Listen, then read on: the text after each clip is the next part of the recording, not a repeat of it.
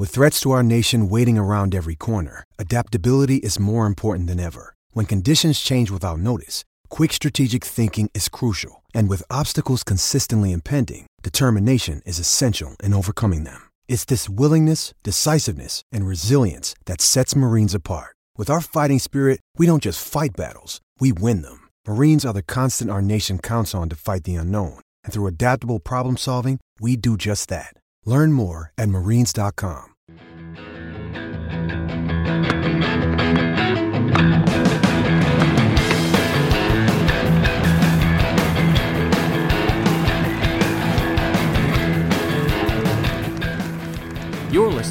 Tennis.com podcast. And here's your host, Ed McGrogan. Hi, guys. Welcome back to the podcast. This is Ed McGrogan here with Steve Tignor uh, catching up after one third, roughly, of the 2015 Australian Open passing us by. Uh, we're into the, as of this recording, about half of the fourth round is set. The rest of it will be set probably by the time you listen to this and uh, it was you know, more than overdue to kind of catch up on what we've seen from uh, a, a, tournament that that has been, I think, pretty overall pretty dramatic for the most part. Even though you know, some schedules don't haven't seemed at face value to be really compelling. Every day has kind of brought us something, uh, you know, to take away, in my opinion, Steve. Yeah, it seems like the matches that you wouldn't really expect to be good have been good. The Nadal, Smyczek, uh, Sharapova, Panova, and then Federer, Seppi, and Dimitrov, Baghdatis. I didn't really expect those. I expected those to be pretty one-sided, and they've all been, they've all been, um, you know, very exciting and almost, they all, you know, there was one upset and a couple near upsets. Yeah, the uh, you know, it's funny you mentioned that Dimitrov Baghdatis one right away. I mean, when I came into uh, looking at day five, it was to me on the outset just really a table setter to what would eventually become um, two really outstanding fourth round matches in this loaded fourth quarter. And uh, what we got was Dimitrov, to me, really kind of playing pretty passively against Baghdatis. I mean, Baghdatis can, you know, especially down in Australia where he has great support, he can kind of turn it on, you know, at the right time. But um, Dimitrov to me didn't really impress in that, and then you know that was really kind of uh, you know just the beginning of the day because Federer you know ends up going down to Andreas Seppi in four sets. You know, against someone that gave obviously an even more inspired effort. So it, it you know some changes, but th- you know those two guys uh, right away just you know stru- stuck out, of course. Yeah, I hadn't expected Baghdatis to to give Dimitrov that much of a match. I guess I've seen Baghdatis lose too often in the last few years, and he did end up losing this match in a sort of typical way. He just couldn't win the big point when he needed it, but um, but he played well. And then Seppi, you know, I don't. There's just no way to to have really believed that he was going to push Federer or beat him. He'd lost ten straight matches, one set in those ten matches to Federer. Um, but you know, we, you could see he's a he's a good player, and you wonder why he wasn't able to do any better against against Federer. Federer even himself said that they he respected his game and, and thought had always thought he was a good player, but he obviously could, just could never do anything against against Roger until last night. Yeah, you know, Seppi to me he kind of bucks the trend of the um, you know the more flashy Italian players. He's to me kind of really more of a meat and potatoes guy and um, he, he has posted some pretty good wins over the past four years or so, but you know, really, this is at the point of a slam where you kind of figured it was his ceiling that he that he hit. Um, yeah, to me, this loss for Roger is uh, kind of one of the more surprising of his late of his um, early round slam losses of late because um, you know, it's you know, in, in some losses, particularly, I'm thinking of like Sergei Stakhovsky at Wimbledon, Robredo at the Open a couple years ago. You kind of you kind of knew that Federer just didn't have it on that day, and you know, today obviously or yesterday, Federer had a pretty you know pretty poor start, a lot of errors and such, but but he really did seem to kind of get the match back in his hands in the third set and you know, he had leads uh, um, in the fourth set as well, but you know, in kind of an instant, it really just turned, and it was you know, you know, he dug too big of a hole, was just too late. But I thought, in that respect, it, w- it was kind of even even more surprising to see a guy who was 0 10, you know, finally get a win over him. Yeah, I don't. You know, Federer didn't play well, but he wasn't as bad as, like you say, some of the some of the matches he lost in 2013. Um, this match was one he would I think you know we've seen him win this type of match a lot, playing sort of making errors, but then maybe winning, pulling out the tiebreakers, coming you know coming up with big serves in the tiebreakers and and winning the match that way, getting through that way. But and he you know it looked like he was going to do that. He he was up four one in the first set tiebreaker, three one in the or sorry four one in the first tiebreaker, three one in the second tiebreaker. But I felt like Seppi just in those moments. Um, played better. He really just raised his game at the end of those two tiebreakers. Federer didn't come up with the huge serves that he usually does. He double faulted in the second tiebreaker, but Seppi put the ball on the line a lot when he needed to. Um, he said he'd felt more calm than any match he'd ever played in his career. So, you know, I'd say you'd have to give him credit for winning those few points that maybe Federer would normally win. Afterward, Federer said, "I, I won the wrong points," and I think, I think that's you know a good way to describe it.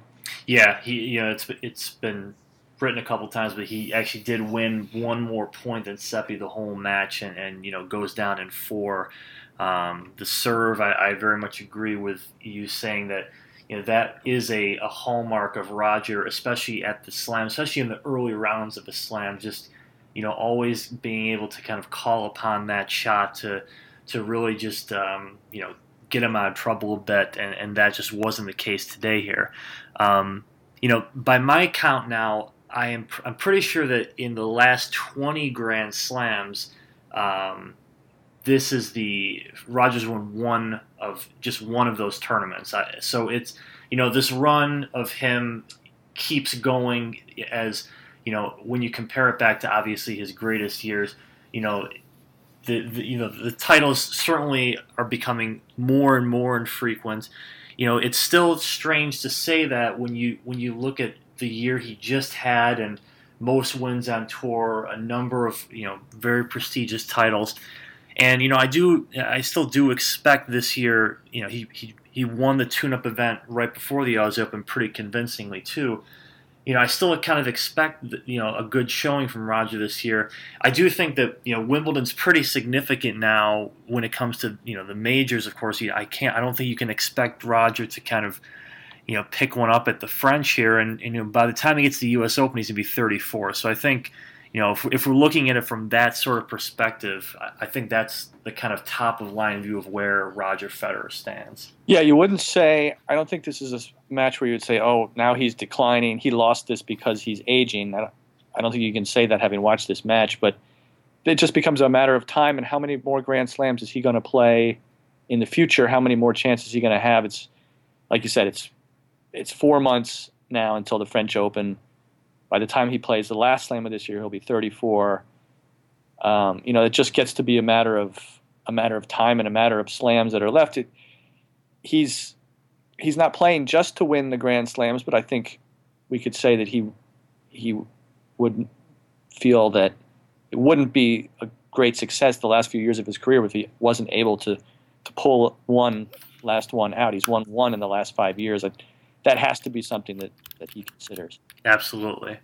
Um, let's switch course to the women right now, and in particular the um, you know the the round of 16 that has been determined thus far, and that's the bottom half of the draw. It's a pretty, it's a quite a mix of characters we have here, with Sharapova, Halep, Bouchard, um, you know, advancing. The other, the other top seed uh, Katerina Makarova, number ten, is in the other matchup, and you have Gar- and you have you know joining them we have Julia Goerges, Yanina Wickmayer, Irina Begu, and um, Peng Shuai. So it's you know to me it, it certainly looks like this is a quarter that um, that Chalk could really you know do some do some damage. I think I think you I think you do kind of end up with some pretty nice uh, quarterfinals here. And to me, you know, the other big takeaway thus far this week has been the really the continued success of, of Halep and Bouchard, who obviously you know had had a really great years in 2014 and with that some pretty big expectations coming into this season. You know thus far both of them have looked have looked uh, fantastic. Yeah i you know i was sort of looking at bouchard as somebody who might have a letdown after the not just playing so well last year but but sort of becoming a, a big star that this would be it would make sense for her to have some something of a letdown this year you know not in this tournament she's shown as like she did at the at the slams last year she can she can beat the people she's supposed to beat and and play well at these events. Um, she's looked really good. I thought. I think a lot of people were looking at her last match against Caroline Garcia as a as a dangerous match. Garcia had been playing well. Um, she'd beaten. She had won their only previous match, but um, Bouchard won. You know, won the second set 6-0, won it. You know, running away and looked like the much better player. Pretty important and, match, I think, overall for her to win at this at this early juncture of the year yeah, I think that you know that keeps her. It's as far as like another young rival that keeps it that keeps her ahead of Garcia and and and sort of keeps somebody else from becoming you know the new sort of newsmaking young player. And as for Halep, she's sort of had her moments in this tournament. I feel like when she's hasn't played well, when she's gone off a little bit, when she's looked a little nervous and rushed things, uh, but she still won. I feel like we could see that again from her. Maybe she was up 5 1 in the second set against Bethanie Mattek-Sands. She lost the next four games to make it 5 all before winning. I don't know if that's a great sign for her, but um, but you know, I, I think she, she I'm looking forward to her playing possibly uh, Makarova in the quarterfinals. I think that's a good, you know, that's a that'll be an interesting matchup. And of course, Bouchard could play Sharapova in the quarterfinals. Obviously, also a uh, you know a a pretty big a pretty big match. Yeah, of course, for sure. And you know, Sharapova, as we've said, uh, comes from two match points down to to avoid a, a huge early upset. Um, you know, we, Ana Ivanovic was the number five seed. She went out on day one, and, and it appeared for it appeared that Sharapova was about ready to, to join her on the outs, but you know comes through uh, with you know two great points down two match points against Panova yeah, there we'll see. You know, last year Li Na was down a match point in the in, early in the tournament, saved it, and won the tournament. Of course, that doesn't happen every tournament, but it could be where Sharapova sort of feels like she has a, a second life in this tournament. She, though she does have a tough match next against Peng. That's not necessarily that easy, and it won't be that easy for her. She'll have to play, you know, much better than she did early on. Yes, uh, Peng one to make who has made you know noise at slams before against top seeds. Um, I would like to. It would be rash to not mention um, two of the Australians that are that are still around, and you know one probably is not a big surprise. Um, Nick Kyrgios, he perhaps it is a surprise because we didn't see a lot from Kyrgios um, in the early in uh, really since the U.S. Open last year. But uh, Kyrgios has, you know, uh, during a tournament where the expectations, or really not necessarily the expectations, the hype is certainly there. I would, I've got to think that if if I was down in Melbourne, it would be pretty tough to avoid seeing, um, you know, some things touting, you know, obviously their next great player, and you know, he is all the way into the uh, into the second week of the Slam here. Um, you know, the other one certainly a big surprise is Bernard Tomic, who uh, has made his way to the fourth round, uh, looking, you know, the pretty much the opposite of Kyrgios, Thanasi Kokkinakis, the other Aussie youth who you know did pretty well. You know, a, I think a very, uh, a very sort of studied and uh, uh, just a different Tomic than than we've seen at previous opens. Um, you know, the talk before the event and going into it was that perhaps Bernie sort of kind of realized where where this stage of his career is, and he he always has brought it at this event, and um, and this has been I think one of the most impressive stories really of, of the first five days. He gets you know Thomas Berdych next, and you know for both these guys, it, it's a pretty it's a pretty great story.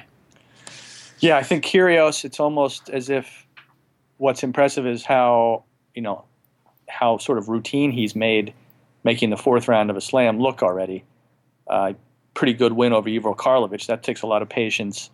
And I think we were wondering whether he would make it to a fourth round match against Federer, but it's Federer who doesn't make it um, to play him. Kyrgios now has obviously the draw opened up for him. You could even anticipate, you even look forward to a um, possible semifinal against Nadal.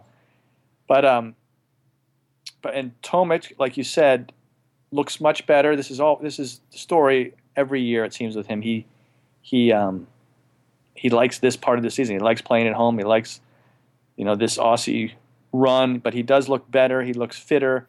He looks more serious. He's played well. He's you know he has a win over Berdych. Um, but I still like Berdych in that match. I think Berdych is also a guy who who's starting the year well with a new coach.